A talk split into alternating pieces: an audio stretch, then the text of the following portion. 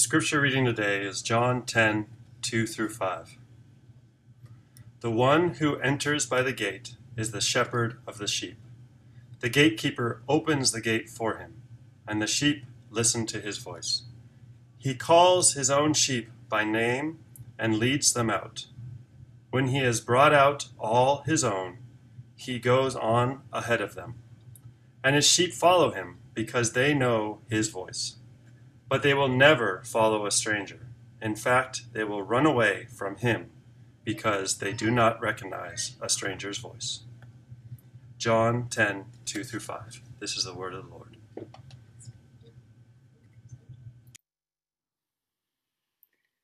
Thanks, uh, Jeff, for the reading of God's Word, and it was beautiful to see your family in the background. Well, good morning, church. A few months ago, uh, I picked up a book called Wholehearted, Tending Your Heart Through Being Discipled by Jesus. I picked it up because it was on the coffee table of a friend of mine who I love and respect, and I picked it up because the title caught my attention. I started reading it and have been mulling over the story that the author of the book tells about his own life. Rick writes about how most of his life he'd enjoyed worshiping God, thanking him for his kindness and faithfulness and praying for different needs. But one day, as he was returning from a walk, having spent time praying, he felt like God was saying, "Rick, I really enjoy you sharing with me, and I like to hear what's on your heart. But when you're finished talking, it's like you hang up on me. I have so much I want to share with you, but you keep cutting me off." This morning, I invite you to join me as we consider listening to our God who seeks to speak to us.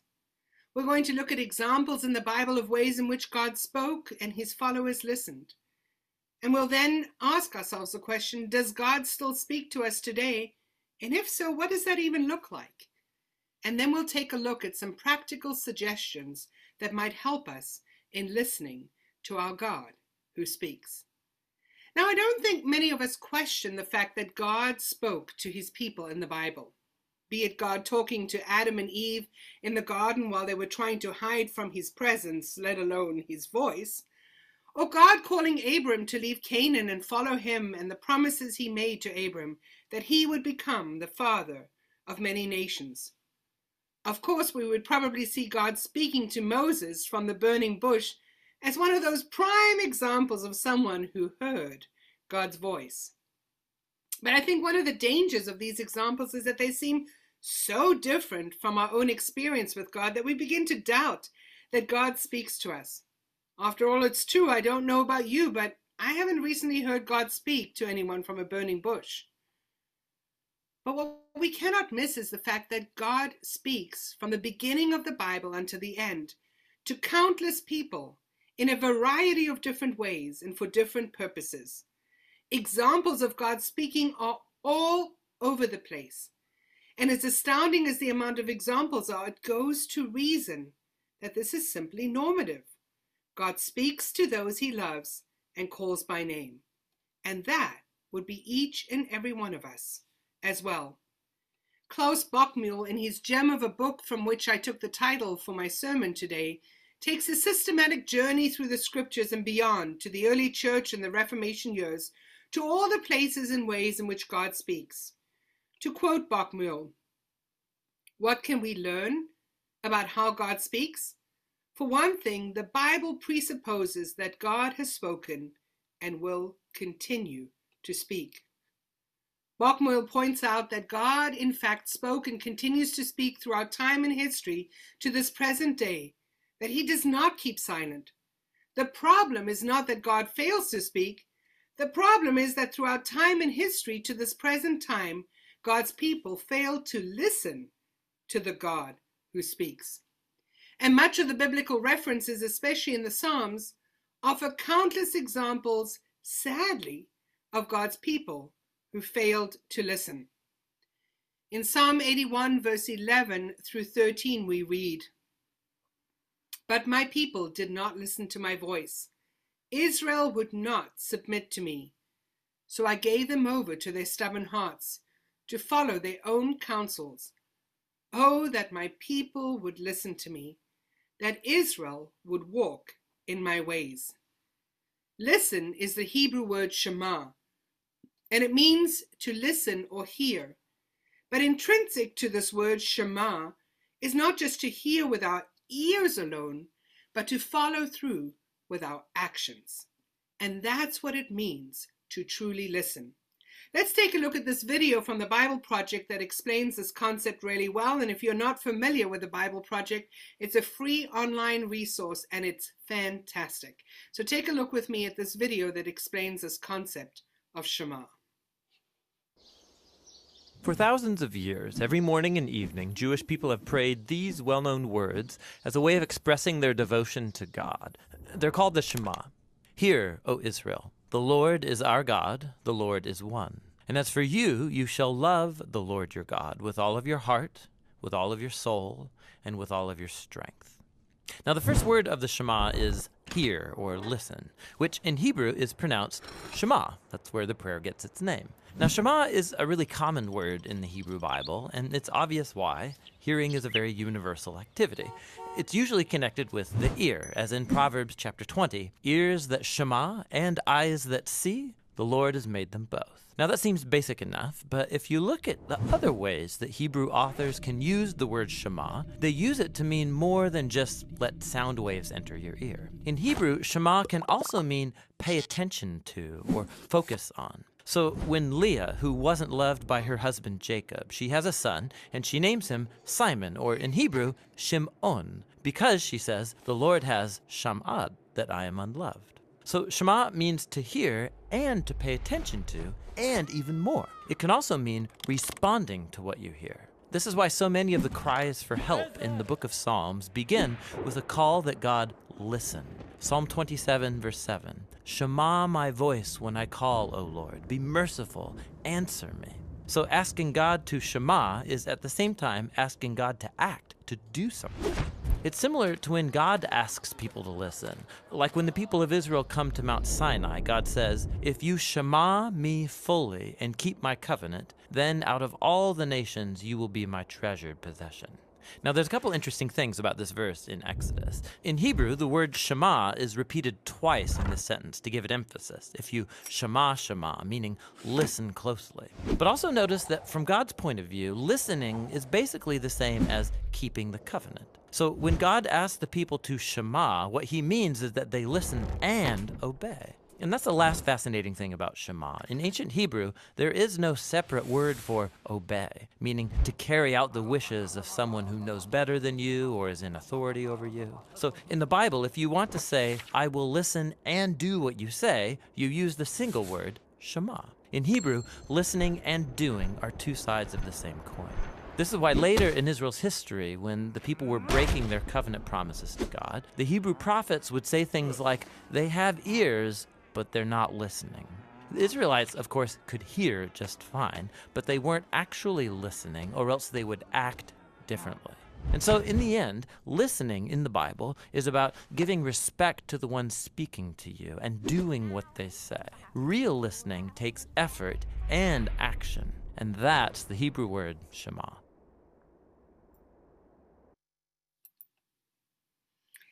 I believe this connection between truly hearing God and following through on what we have heard has a lot to do with our posture towards God.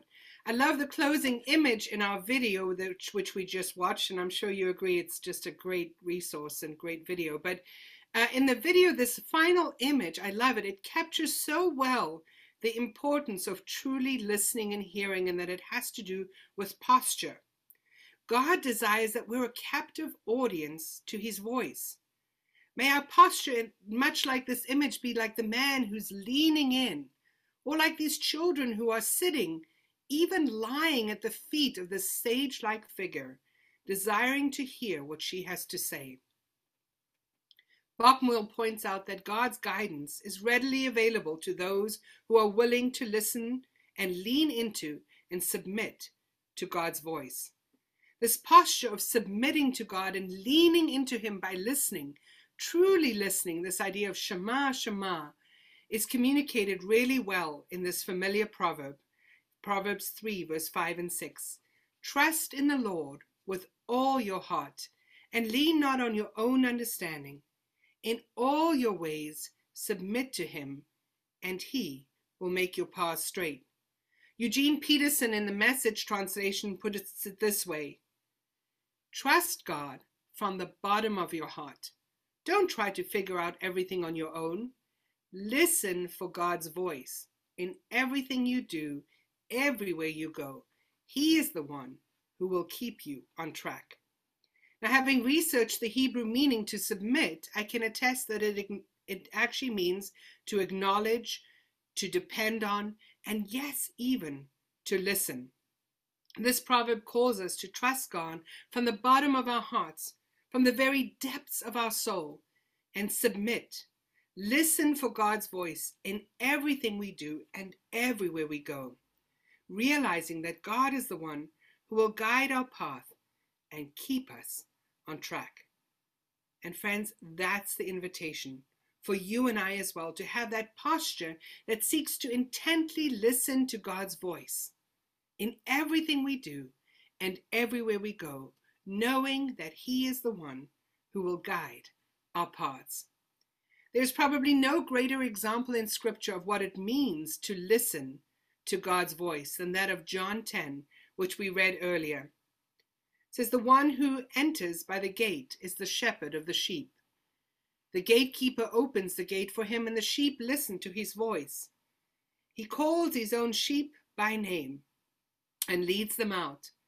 When he has brought out all his sheep, he goes on ahead of them, and his sheep follow him, because they know his voice. But they will never follow a stranger. In fact, they will run away from him, because they did not recognize a stranger's voice." Now, I know that most of us here in this audience are city slickers, not all, but most, and uh, we don't get to spend much time with sheep. But sheep are actually way more intelligent than we give them credit for. Sheep can actually distinguish between the voice of their shepherd and that of other shepherds. Philip Keller, and, uh, uh, who is a sheep farmer himself, who has written extensively on how we are to understand the countless biblical references to sheep and shepherd, if you think of Psalm twenty-three and many, many other passages. Uh, he shares how he has invited guests onto his farm to experience this idea of sheep listening to the voice of their shepherd. He says he will call his sheep, even using different calls to communicate different things that he wants to communicate, whether it is to growl them into a sheep pen or call them out into a pasture or alert them to danger. He says his sheep hear his voice and respond immediately and understand what he is communicating.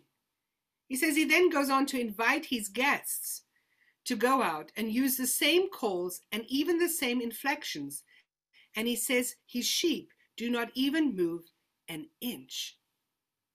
I have seen it myself in Namibia.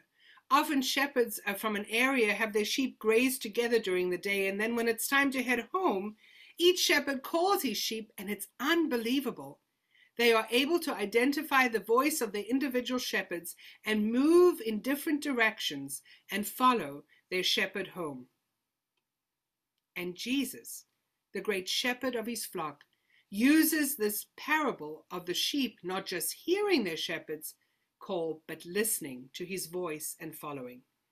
It's again this idea that listening is not just about hearing with our ears, but to both hear and respond. And like the Hebrew word Shema, the Greek used here in this parable means much the same thing.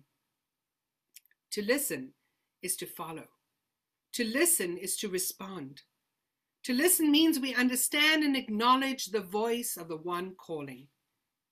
In Luke nineteen, verse forty-eight, the same Greek word for to listen is to hang on, as in all the people were hanging on to Jesus' words. What a powerful picture of a listening posture, hanging on to Jesus' every word. And that's Jesus' invitation to you and I as well. To listen, to truly listen, to Shema, Shema, to hang on to Jesus' every word. Yet again, we see that listening very much incorporates this posture of leaning in, this posture of desire. And in the parable of John ten, we see that like sheep, we need to become attuned to Jesus's voice, and that we can recognize him calling out to us, even amidst the loud bleating going on around us, that we are so attuned to the voice of the shepherd that we will follow. Friends, Jesus calls his own sheep by name and leads them out. And as Jesus is calling each one of us by name, I think that's incredible. Jesus calls us each by name. Yes, by name. He desires to lead you and I and direct our path. May we listen, truly listen, for the voice of the great shepherd and come running to him. Now, perhaps this morning you're saying, that's real interesting, Nikki, and I do want to hear God's voice. But does God still speak to us today? And if so, what does that even look like? Well, first of all, let me start by saying what it probably does not look like. It's not spooky. For most of us, hearing God's voice is a natural, everyday experience, just the way a sh- sheep will hear their shepherd calling to them every single day. They hear his voice and they come running. So if you remember nothing else from today, please, please remember that God still speaks today. It's not spooky, and it's a natural, everyday occurrence. I think one of the traps that we fall into is that we're looking for that once in a blue moon Moses speaking from a burning bush kind of experience, where God says something like rem- remarkable, like, this is the person you're going to marry, or move to this city, or take this job. And while those are great, life-changing, big decisions that we do want God's guidance on, God's voice is also calling us on a daily basis to hear his voice on everyday matters, in areas beyond life's big life-changing decisions, in areas such as encouragement or comfort, strength, affirmation, our identity in God. He desires to tell us that we are his beloved. He desires to offer us security when we're afraid. Or how about God speaking to us in a still small voice about an ongoing sin pattern in our lives? It's in these daily, everyday rhythms of life that God desires to speak to us if, if we are willing to listen to him. I think back to Garrett sharing last week about wanting to take his sermon in a particular direction and how he was dead set. But after hearing from staff and hearing from me and then hearing from God's word, he stopped, took a pause and went, hmm, perhaps God is redirecting my path. Again, it's in these everyday occurrences where God speaks and invites us to follow him on a different path. Some of you know that we've had the joy of offering respite care to an adorable baby girl, a five-month-old baby girl. Now, it's been twelve years since I've been the primary caregiver of a baby, and never have I had to care for a baby with breathing challenges. Okay, let's just say I did not sleep a wink that first night. When baby was coughing and choking, I jumped up to help her, and when she was quiet, I was convinced something terrible had happened. Absolutely exhausted. The next morning, I thought, okay, this is not sustainable. And I heard a still small voice ask me, whose child is this? Yours, Lord. Can you entrust her to me? Yes, Lord. I slept like a baby every night after. Well, better than a baby. Whoever made up that idiom does not know much about babies. But my point is that my everyday fear and struggle, into that fear and struggle, God spoke. Did I hear an audible voice? No. But do I believe it was God speaking into my conscience? Absolutely. All that to say, hearing God's voice is not only about the huge things in life, and it's not just once in a while. God desires daily to lead us in paths of righteousness for his name's sake. All he asks is that we pause, lean into the voice of the great shepherd, and listen and follow him. In closing today, I want to offer some practical suggestions that might help us to grow in our ability to listen to our God who speaks. Firstly, let's create space for God to speak. No one can, of course, force God to speak, but it's about creating space for God to be able to speak. Our part is to faithfully show up and provide space to hear from God. God calls us to have that posture that inclines our ears towards Him, trusting that on God's timetable, He will speak to us. And part of creating that space for God to speak requires us to be able to be quiet. And that, my friends, takes discipline. It takes effort. Henry Nouwen reminds us the real work, he says, the real work of prayer is to become silent and listen to the voice that says good things about me, to gently push aside and silence the many voices, and to trust that I will hear the voice of blessing. That, says Nouwen, demands real effort. But effort, well worth it.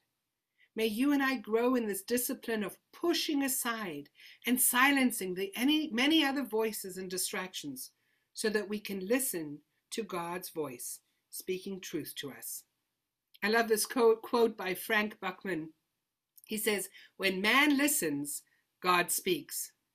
I'll repeat that. When man listens, God speaks. I might say out of all these practical suggestions I'm sharing this morning, this art of listening and learning to be still and listen to God will probably make the biggest difference. I know it does for me. But sometimes if you are like me, it's really hard to just sit still and be quiet and listen. My mind wanders, I become fidgety, I think about all the things I'm supposed to be doing. Well, know that a wandering mind is normal. And rather than judging ourselves as miserable failures, we need to silence even those voices of condemnation as well, and just humbly return our listening attention back to the Lord. Perhaps imagine for a moment the Lord's pleasure that we desire to be in His presence, albeit imperfectly. And I found also that as my mind wanders, the following two practical suggestions do help me. A walk in nature, or even just a walk in my neighborhood, or listening to a hymn or a worship song.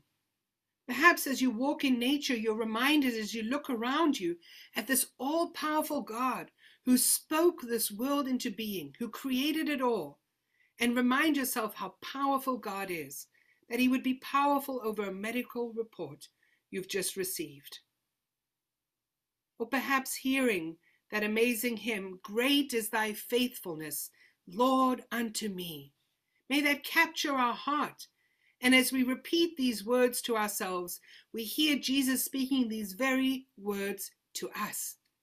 And we find that as these words rest inside of our heart, we become quiet and we're at peace. My final suggestion is one that has been really helpful for me personally. It's using a method of reading God's word called Lectio Divina. Now, I truly believe the Bible is the number one way in which God speaks to us today, hands down. And if you are regularly in God's word, you will hear God's voice speaking to you. It's inevitable.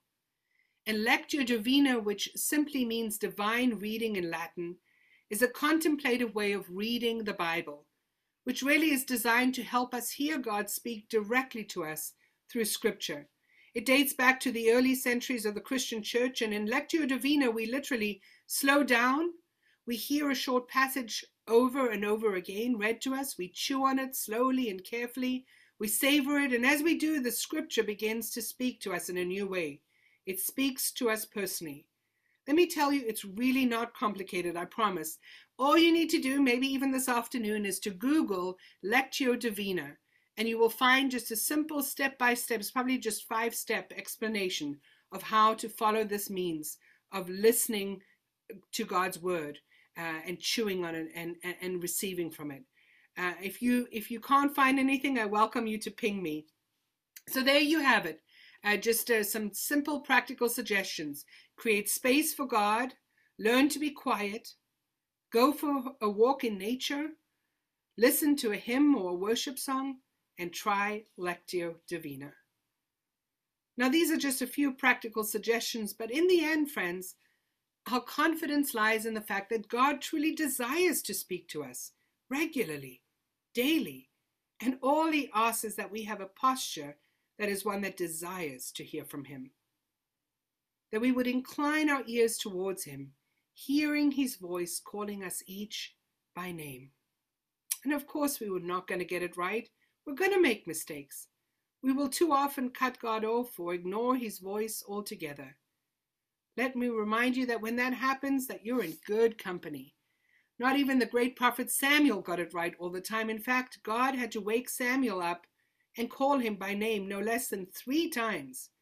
Scripture tells us that after three attempts, the Lord came and stood there, calling as the other times, Samuel, Samuel.